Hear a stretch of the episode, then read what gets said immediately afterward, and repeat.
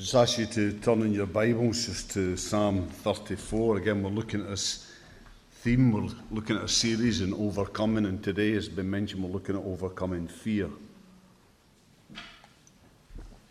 So, Psalm 34 from verse 4. I sought the Lord, and he answered me. He delivered me from all my fears. Those who look to him are radiant. Their faces are never covered with shame. This poor man called, and the Lord heard him. He saved him out of all his troubles. The angel of the Lord encamp around those who fear him, and he delivers them. We thank God for his word that he gives to us today to encourage us and to lead us and to guide us. Let's just come and pray.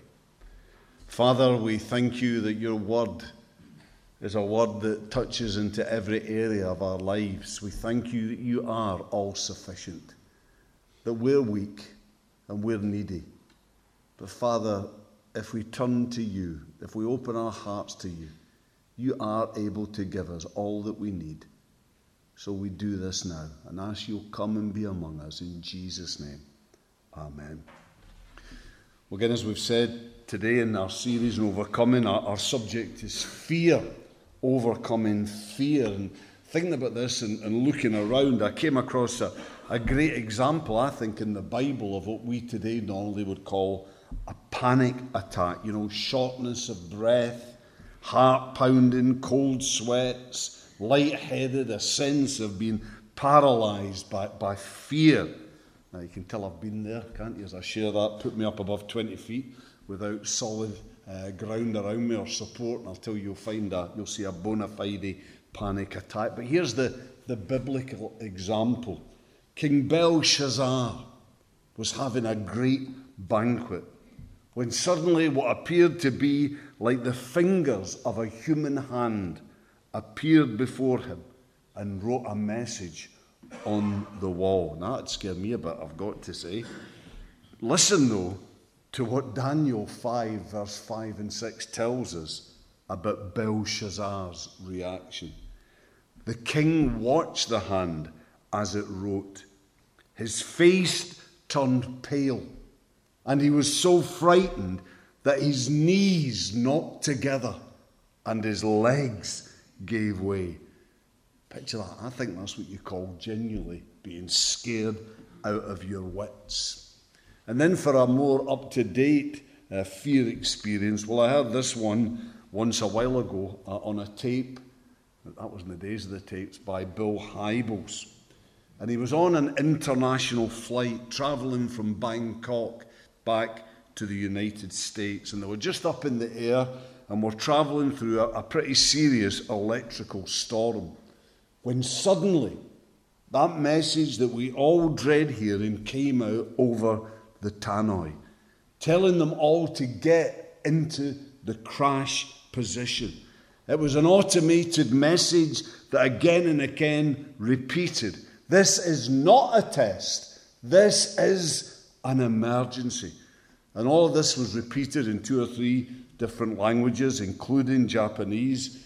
And as Bill Hybels says, just hearing an emergency message in Japanese is enough to scare you, never mind the content of the message itself.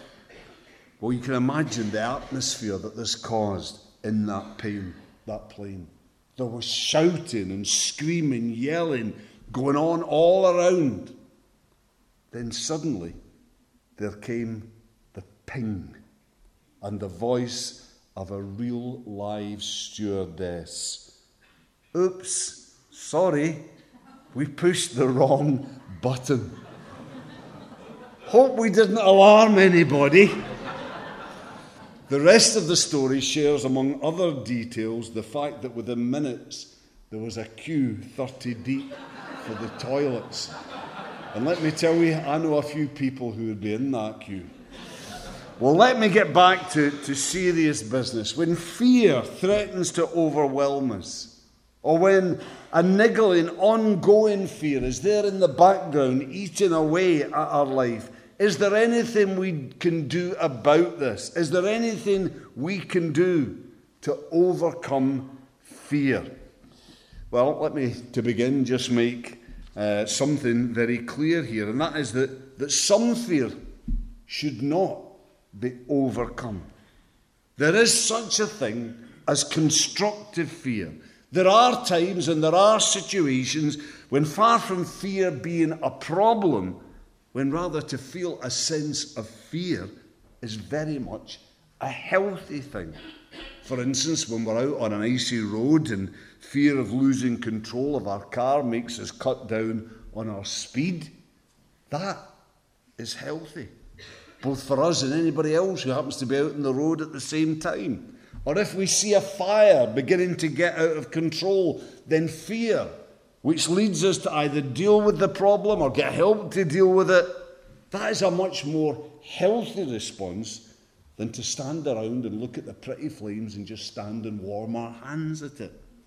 And if we've got an important exam or an important job to do at work, then that little tinge of anxiety that makes us prepare better, makes us work that little bit harder, that is no bad thing.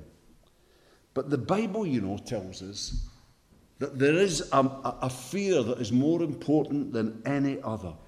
And this is a fear that is both necessary and constructive. And it is fear of God. Now, obviously, for the Christian, this fear isn't about any kind of dread or, or sense of, of being frightened in the presence of God. And, and maybe the best way to understand what's, what's meant by fear of God in the Bible, and especially in the New Testament, is to look at, at different instances and circumstances where the same underlying word that in some cases is translated fear is because of the circumstances and context translated in a slightly different but a still legitimate way. For instance, in Ephesians 5:21, Paul says there, submit to one another out of reverence, that is, alternatively, fear for Christ. And Peter in 1 Peter 2:18 says, Slave, slaves, submit yourselves to your masters with all respect. That is alternatively fear. So you see, fear of God means giving God the kind of reverence, the kind of respect that He deserves because he, of who He is. And that, if this is genuine, will then affect the way that we behave and the way that we live. But for the non Christian, though, fear of God has got a particular edge. For Jesus, while one of the most common phrases to be found on his lips as he sought to love and care for needy men and needy women, while one of his most common sayings was, Fear not. Yet in Matthew 10, verse 28, this is what Jesus says He says, Do not be afraid of those who kill the body and cannot kill the soul. Rather, be afraid of the one who can destroy both body and soul in hell.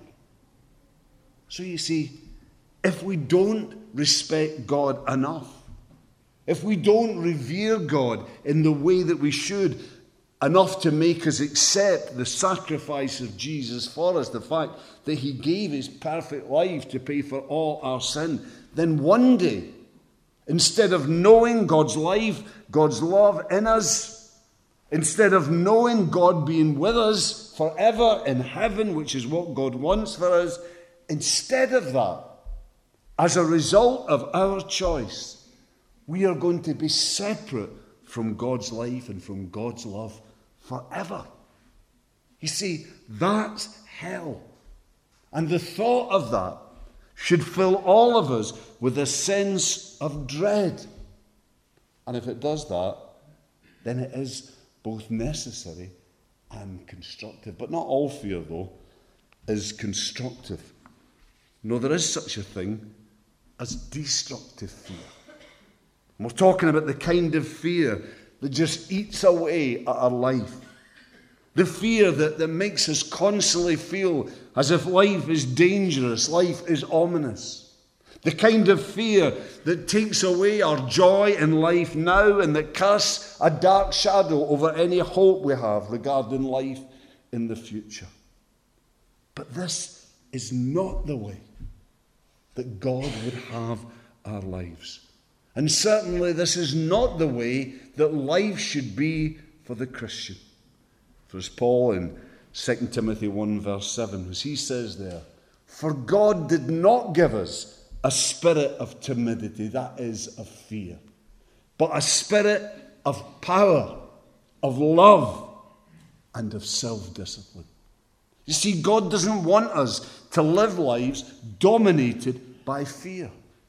And we don't have to. If we are ready to face up to our fear, to take on what causes us fear in our lives, then God can enable us and will enable us to defeat that fear. How should we do this, though? How can we go about this? The first step I think we need to take is we, we need to seek to understand our fear.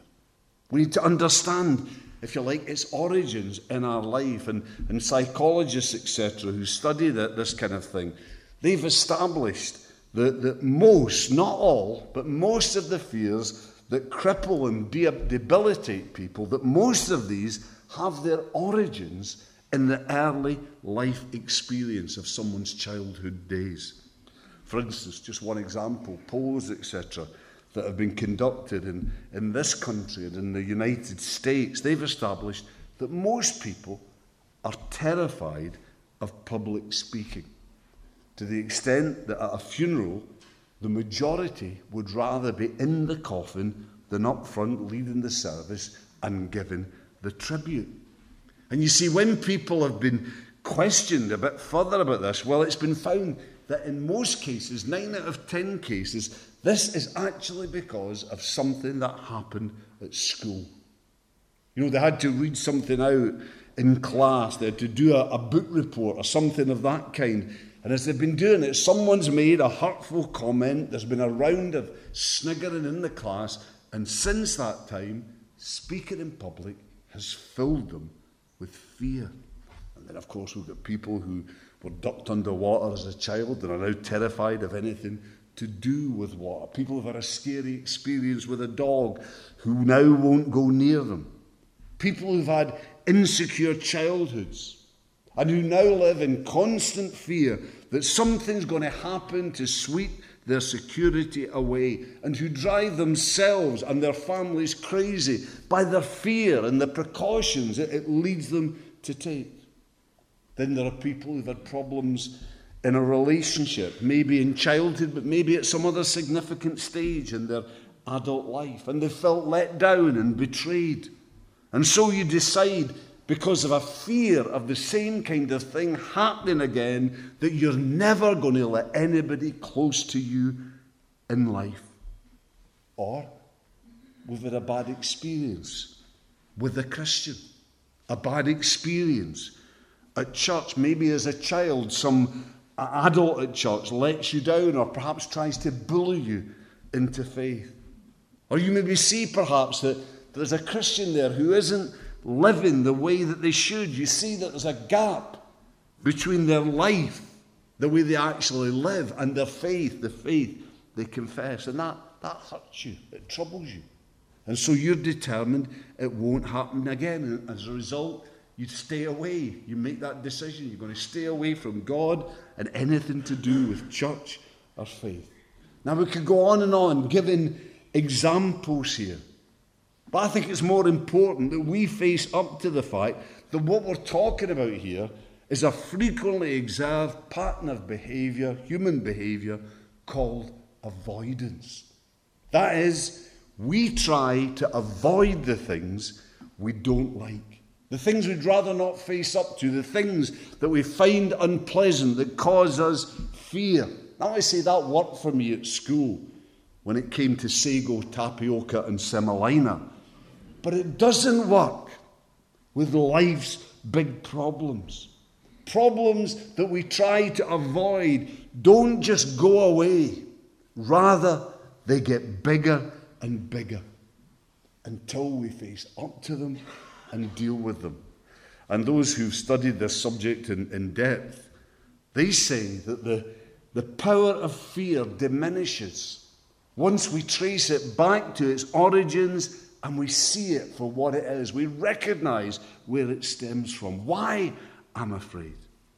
And once we do that, we need to reflect on that and then determine that we will not allow our lives to be ruled and tyrannized by fear, by thought patterns that should never actually have the power that they do in our lives. And I believe that's part of what Paul's getting at in 2 Corinthians 10, verse 5, where he says there, Take captive every thought to make it obedient to Christ.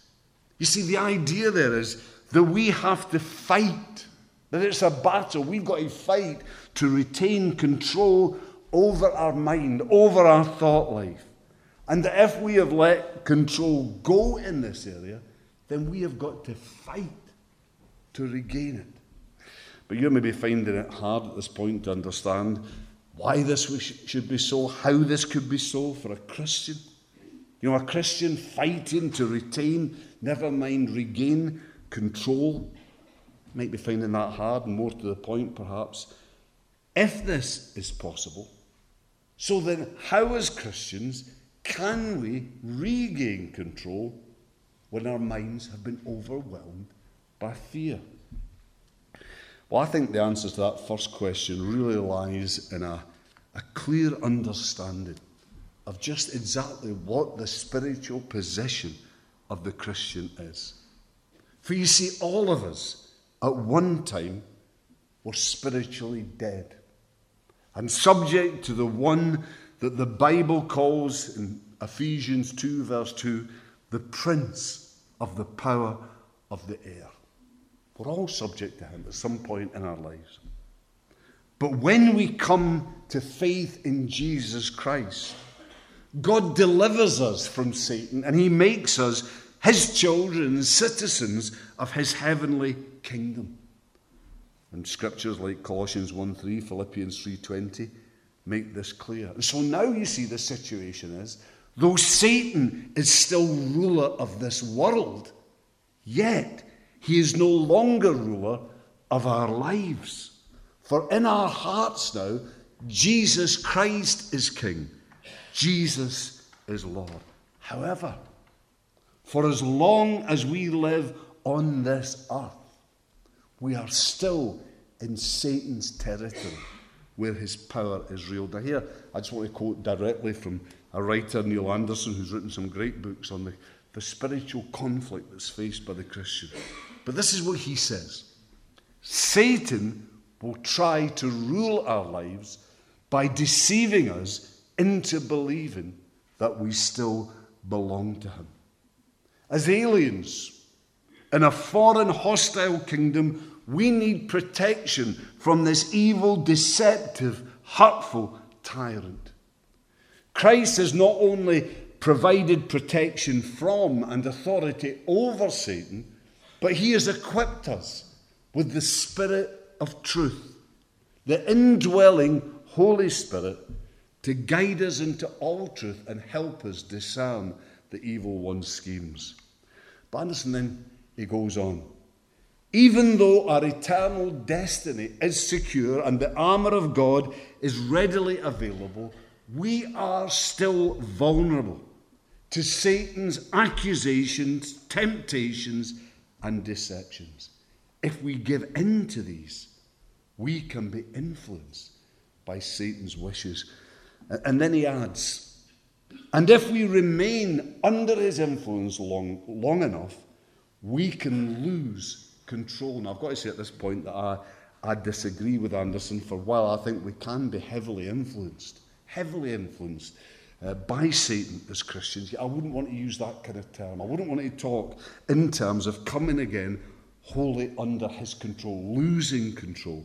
For that, to me, would seem to suggest that Satan can overturn the lordship of Jesus Christ in a Christian's life. And that I could never agree with.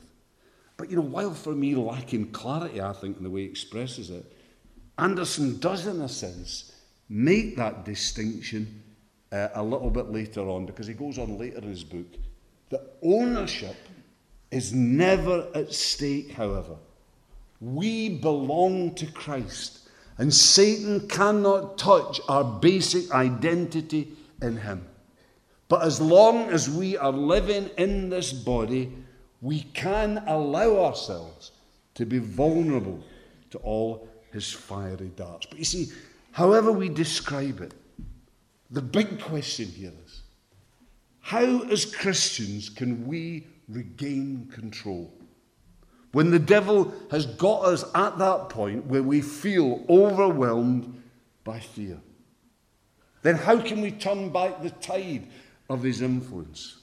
We see, I believe that having understood our fear, we then need to expose the lies. We need to expose the lies that the devil consistently stands behind. John 8:44 tells us that the devil is by nature a liar. That's his tactics. He is a liar and the father of lies. See, that's the way he promotes fear within us by getting us to believe lies. Lies about ourselves, lies about others. Here's an example that I came across of how it can happen. That is, think back to the time when you and your significant other started going out. Some here will need a good memory, but think back. So, how does, you know, well, here, here we go. I missed a wee bit out. He says, I'll phone you tonight. He says, I'll phone you. In George's day, it was carrier pigeons, but, you know, we're coming up today. He says, I'll phone you. But the phone call never comes. How does destructive fear work? Does it say the lazy so and so has forgot again? No, you don't say that. Not when you're going out together. That comes after you've been married for a couple of years. No! Destructive fear says, I bet he's dead. He was in an accident in his car left to die on a sad, lonely road. I'm sure as he died, he called out my name. Let's not be sexist, though. Let's see this from the other angle. The young man sitting by the phone. What does he think? He thinks, she's dumped me. I'm history. She's probably right now out with that new guy at work she mentioned. They're probably planning their wedding. Even now, they're naming the children they're going to have. Now, you see, there's a technical term for this kind of thinking. It's called catastrophizing. You've no idea how many times I practiced saying that. And that was my worst case. It's always imagining the worst case scenario. Every situation, you think of the worst thing that can happen. And when this happens, this leaves someone's life ruled by an iron rod of fear. And when this happens, you can guarantee that the evil one is behind it.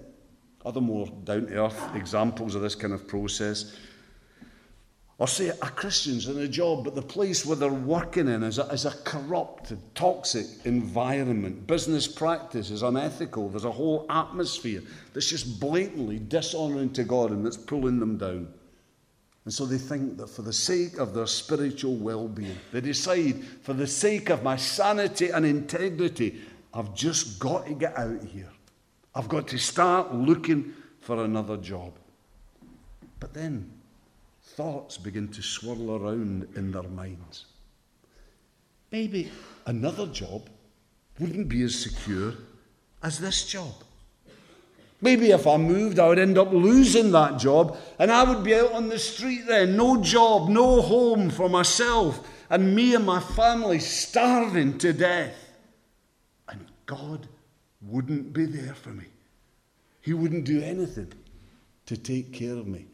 That's catastrophizing. Oh, twice. Then there's the person who knows in their heart that it's time for them to come to Jesus. They know who he is, they know what he's done for them, they're convinced. And they want to respond to him. They want to give their life to him. They know he's worthy of it and deserves it. But then at the, the back of their mind, there's this little voice that niggles away. Become a Christian. And that's the fun gone out of your life. You'll become a grey person. You'll become a non personality who always has to be told by others what they should do, or maybe more accurately, what they shouldn't do. You see, it's all lies. It's lies. For if you do what is right before God, then you can trust that while life won't perhaps always be easy, yet God will always be there for you. And as for life as a Christian, in some way becoming less, becoming kind of grey once you trust in Christ, as for losing your personality when you come to Him, that is nonsense. The only things that God keeps you from are the things that will hurt you and harm you. And life doesn't become less. It never should. And if it does, there's something wrong with the way we're living the Christian life. No, life becomes complete and fulfilled and whole in Christ. Jesus said, didn't he? John 10, verse 10 I have come that they may have life and have it to the full. So we've got to expose the lies that lie behind our fears. Then, having understood where our fears are coming from, the origins, and having understood the way it's operated in our lives, the lies and deceit that's are uh, being used to maintain the grip of fear upon us, then I believe what we have to do is diffuse our fear by exposing it to the truth. And you know, there's something I heard once at a Bible conference that's, that's just stuck in my mind over the years. It's just always been there in my mind, in my thoughts. And it's where a preacher said that instead of listening to ourselves, which is the, the big emphasis today in our self centered, self obsessed, pamper yourself, look after yourself society. Instead, what Christians learn to practice more of is speaking to ourselves. You see, we've got to learn more and more to speak the truth to ourselves. We've got to learn to speak the truth of God's word into our lives. Because how relevant and how effective this is in terms of dealing with fear and with the situations in life that cause us fear. I think that's at least part of what, what Paul's saying in Ephesians 6 in the famous passage on the, the armour of God where he, he speaks of taking the sword of the Spirit, which is the Word of God. Now, at times when we do that, we'll find something. We'll find a word from the Lord that just speaks precisely right into our situation. A, a, word that, that just cuts away at the root of whatever fear is binding us. You know, we may have that sense within us that we're worthless, that we're nothing, that we're failures. But then we need to turn to God's Word and find in God's Word the passages, and there are so many of them that tell us that we are precious to God and we're precious to Him because of who we are, not because of what we are or what we've achieved, but that God loves us. We're not failures, we're not worthless. We're precious to God, so precious that He sent Jesus to die for us. We've got to learn to come to the Word of God, to find in the Word of God that Word of truth that speaks God's love, His purpose, the hope we have in Christ, the fact that God will never let us down, that He will never let us go. Those verses we, we read earlier in Psalm 34. We need to read words like this to us I sought the Lord, and He answered me and he delivered me from all my fears. Those who look to him are radiant, their faces are never covered with shame. This poor man called, not this strong man, not this man who's got it all together, not this man who's got no problems. This poor man called, and the Lord heard him. He saved him out of all his troubles. The angel of the Lord encamps around those who fear him. and he delivers them. Don't listen to the voice of the evil one, the one who wants to pull you down, make you feel you're worthless, who wants to make you useless in God's service. Don't listen to the lies he speaks. Listen instead to the voice of God. The voice of God that tells you that you're so precious to God that he sent Jesus to die for you. The voice of God that says that God has a purpose for you and that He will be with you. He will walk with you. He will strengthen you. Listen to God's voice. Let's come to Him now. Father, you know your people who are gathered here before you this morning, and you know the difficulties that some of us are facing, and we don't diminish these. We don't look down upon them. We don't think that they're nothing because they're real and they can become huge in our lives. And the devil is the master at keeping the people of God down. He fires those darts at us. But Lord, as the darts come, help us to put on that armour of God. Help us to listen to what your word says and help us to put our faith in that not in how we feel, not in how the lies have made us feel. Help us to put our trust in what your word says about who we are in Christ. That we are your children, we are your sons and daughters. We're part of the family of heaven, precious and loved, with a glorious purpose now and an incredible destiny in Jesus Christ. Lord, help us today to hold on to the truth of who we are in Jesus. This we pray in his name. Amen.